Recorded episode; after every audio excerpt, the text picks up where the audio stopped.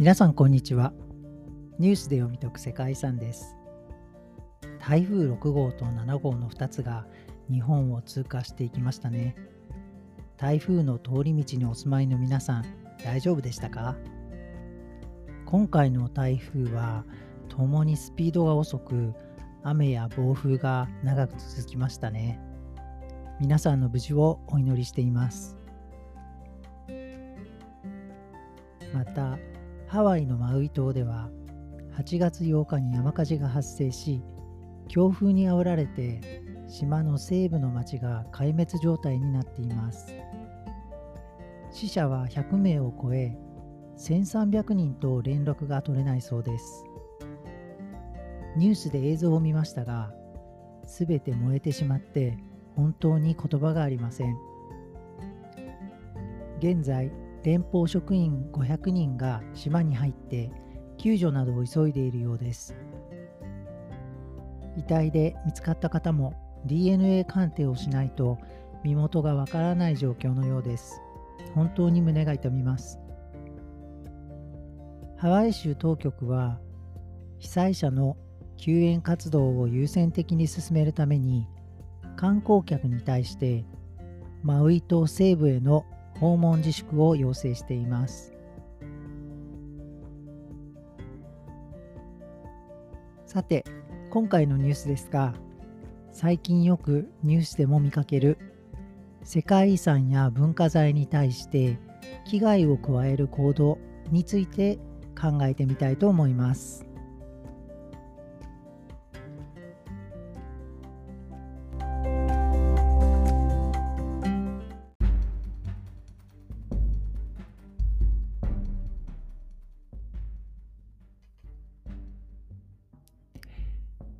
それでは1つ目のニュースです。和老大師そばに焚き火跡。世界遺産熊野古道を破壊する抗議。和歌山。まず最初に和老大師という言葉の説明をします。和老大師は漢字で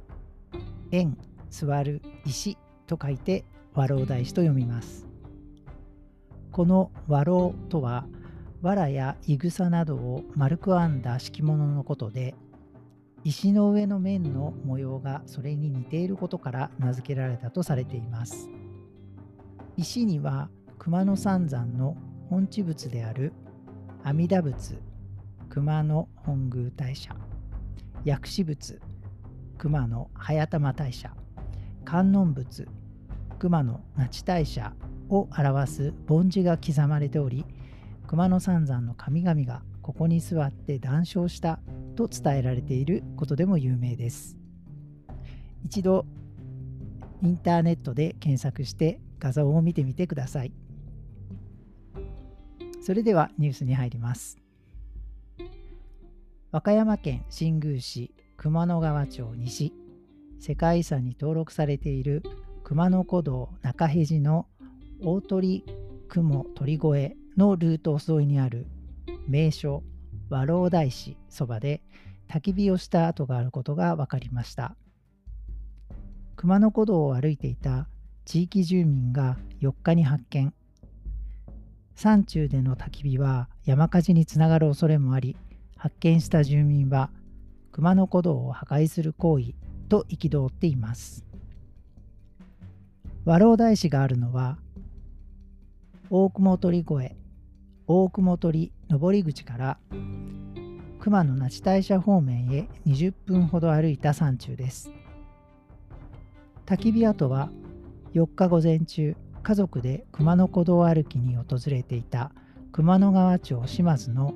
平野光大さん58歳らが和老大師のすぐそばで見つけました。焚き火跡の上には苔むした石などが載せられておりすぐに新宮市観光協会に通報。写真を撮って送ったそうです。平野さんは山中で焚き火をするようなことはまずないのでなんだこれはと目を疑ったし信じられない。匂いが残っておりこの日の朝か夜中に焚き火をしたのではないか火事になると話し平野さんの妻も驚いた。熊野の信仰は自然信仰なのにその自然を壊すような行為信仰心があって歩いているわけではないと感じたと指摘しています。5日午後6時頃に本誌記者が訪れた際には焚き火跡そのものは撤去されていましたが和老大師の石垣から2メートルほど離れた地面にくぼみがありその中を触ると雨で濡れたとみられる灰が確認できました。すぐそばには杉の木があり焦げ跡がついた石も近くに積まれていました。田岡道俊市長は大変貴重な場所で焚き火をするなど大変な憤りを感じている。担当課と協議して対策を考えたいと話しています。熊野古道を含む紀伊山地の霊場と三景道は2004年に世界文化遺産になっており和老大師がある場所も遺産に含まれています。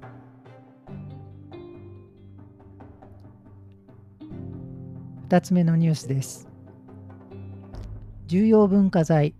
東大寺二月堂三老所に落書きか動物のような模様警察が捜査。8月3日午前6時ごろ国の重要文化財に指定されている東大寺二月堂三老所で三老所の一部である直堂の扉に動物のような模様の傷がつけられているのが見つかりました。奈良県警は文化財保護法違反容疑を視野に捜査を進めています。奈良署によると傷は直道の西側にある木製の扉につけられていました。地面から高さ140センチほどに縦43センチ横30センチほどの動物の顔や胴体のようなものが書かれていました。指の腹で押し付けたような傷でその部分には変色が見られるということです。通行人が傷を発見し東大寺の職員に報告。東大寺から県警に午前9時20分頃に直道の扉に落書きされています。と通報がありました。東大寺の上司栄章執事長はこの建物が1270年以上続く主にへお水取りに欠かせない。大切なものであるということは言うまでもないがそうでなくても建物に傷をつけるのはあってはならないこと。こうしたことが続けば監視カメラの設置も検討せざるを得ないと話しました。扉の修理については文科省や県と相談して検討するとのことです。後日家族で訪問していた18歳のカナダ人の少年が落書きをしたということで事情聴取を受けたようです。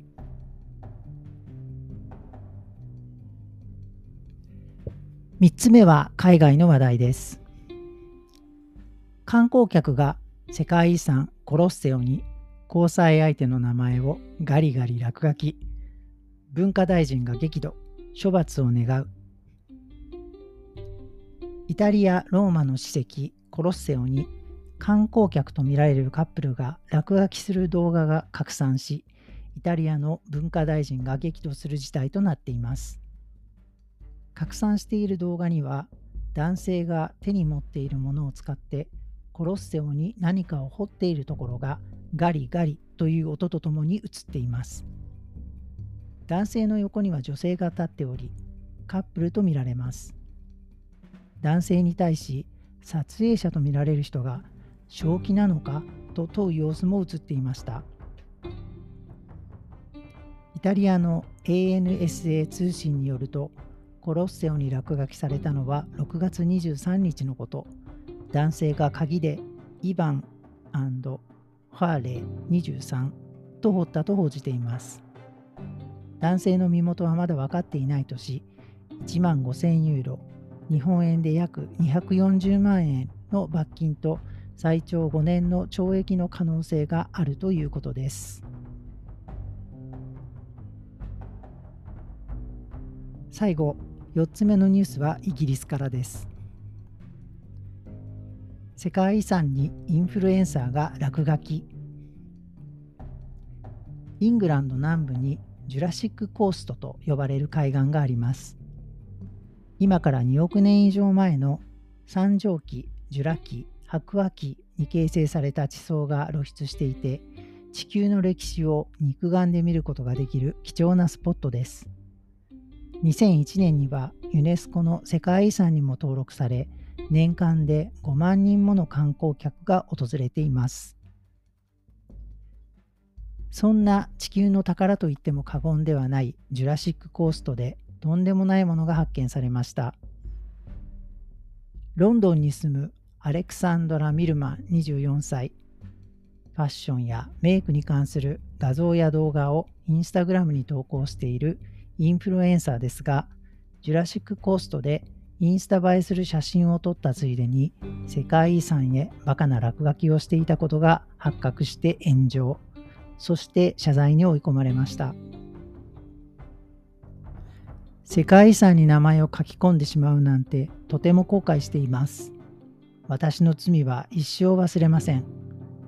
ボランティアチームの活動基金に毎月30ポンド寄付していくことを約束します。今回の騒動で大きなことを学びました。ただアレクサンドラが反省したから解決する問題でもありません。たまたまアカウント名を書き込んだから彼女の犯行がバレただけで他にもジュラシックコーストに落書きしていた不届き者は数知れず。美しい海岸にはポイ捨てされた大量のゴミ。ボランティアチームの人たちは日々ジュラシックコーストのゴミを拾い地層を傷つけないよう手作業で落書きを消す作業を行っているのです。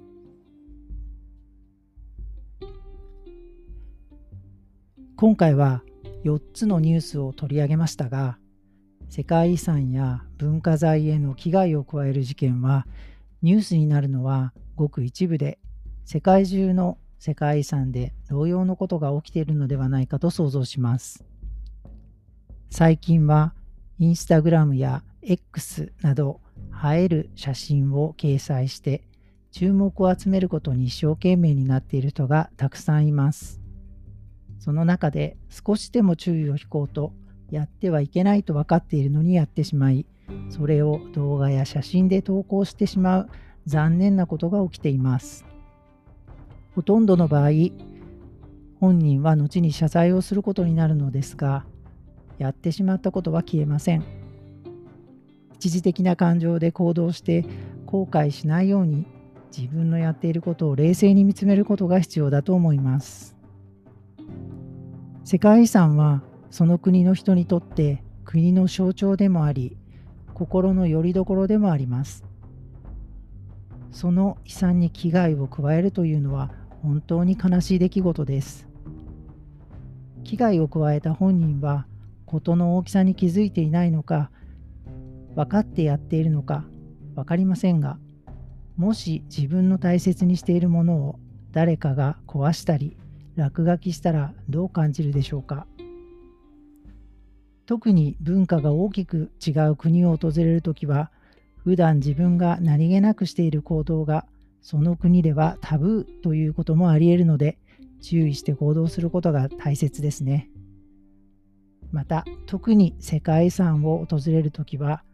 人類共通の遺産ということを忘れずに思いやりを持って見学してほしいですね。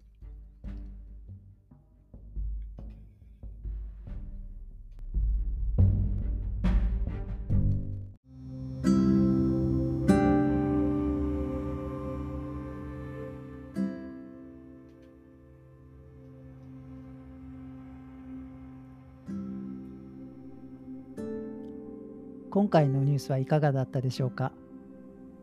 やはり世界遺産とはどのようなものなのかを知ることでこういった被害を防いでいくしかないのでしょうかね。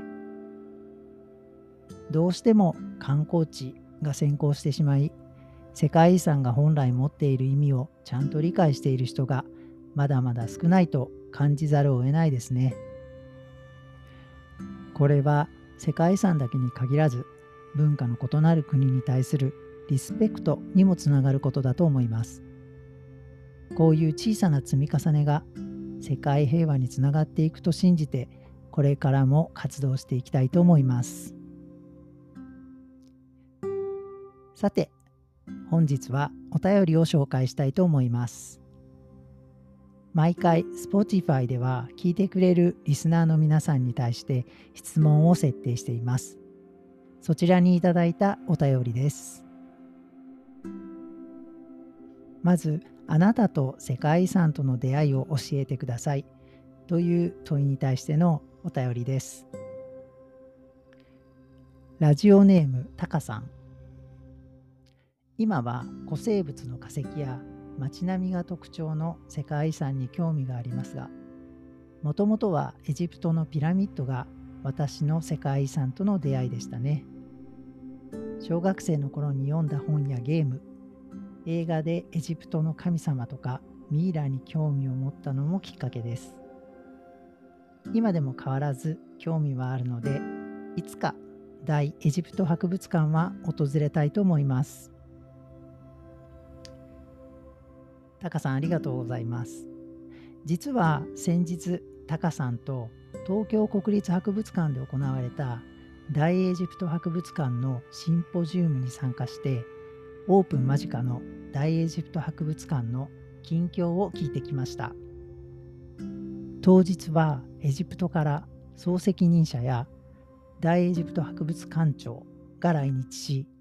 日本からも吉村作治先生をはじめ各分野の第一人者の方が来られていました。シンポジウムの後2人でこれは絶対行きたいねとエジプトへの思いを熱く共有しました。続いて、オーバーツーリズムの回での質問です。オーバーツーリズムについてあなたはどう考えますか？という問いです。ラジオネーム、タカさん。新婚旅行でモン・サン・ミシェルを訪れた時もバスがたくさんの人でパンパンでしたね。なので徒歩で行ったのですがホテルから他のツアー客の皆と歩いて向かったのはいい思い出です。ありがとうございます。前回第5回のオーバーツーリズムでもお話ししましたが、フランス政府はモン・サン・ミシェルについて過剰観光撲滅運動を計画しています。適度に皆が楽しめる環境になることを願ってやみません。最後のお便りです。質問は皆さんの世界遺産訪問体験を教えてくださいというものです。ラジオネームシュッシュさん。ヨルダンのペトラ遺跡の入場料にはびっくりしました。リラさんが紹介されていた通り、ペトラ遺跡の敷地は広大で、まだまだ発掘されていない場所も多くあるらしいです。保護保全や今後の研究、そして歴史的価値などを考えれば妥当な金額かとも思いました。世界遺産を守っていくためにも入場料の値上げは賛成したいなと思いつつ徴収したお金が適切に保護保全のために使用されているプロセスを公表することも大切だと思います。ありがとうございます。本当におっしゃる通りで徴収した入場料が世界遺産を保護する活動や観光客のためのインフラにしっかり使われていることを望みますし使途を公表することで観光客にとっても高い入場料に対して納得感が出るのではないでしょうか特に観光郊外を抱えている世界遺産については透明性が必要ですよね今回のお便りは以上になります。タカさん、シュッシュさん、ありがとうございました。この番組は2週間に1回放送予定です。日々の世界遺産に関するニュースは X で随時アップしていますので、ぜひニュースで読み解く世界遺産の X アカウントのフォローをお願いします。また、この番組は Spotify、Apple、Google Podcast 並びに Amazon Music で配信していますので、チャンネル登録と評価もしていただけると嬉しいです。Spotify では毎回アンケートを実施、Apple では評価、コメントができますので、皆さんぜひよろしくお願いします。番組へのお便りもお待ちしております。概要欄にリンクがありますので、番組の感想、皆さんの世界遺産訪問体験、好きな世界遺産など何でも送っていただけると嬉しいです。いただいたお便りは番組内で紹介します。それではまた次回お会いしましょう。お相手はリラの僧侶でした。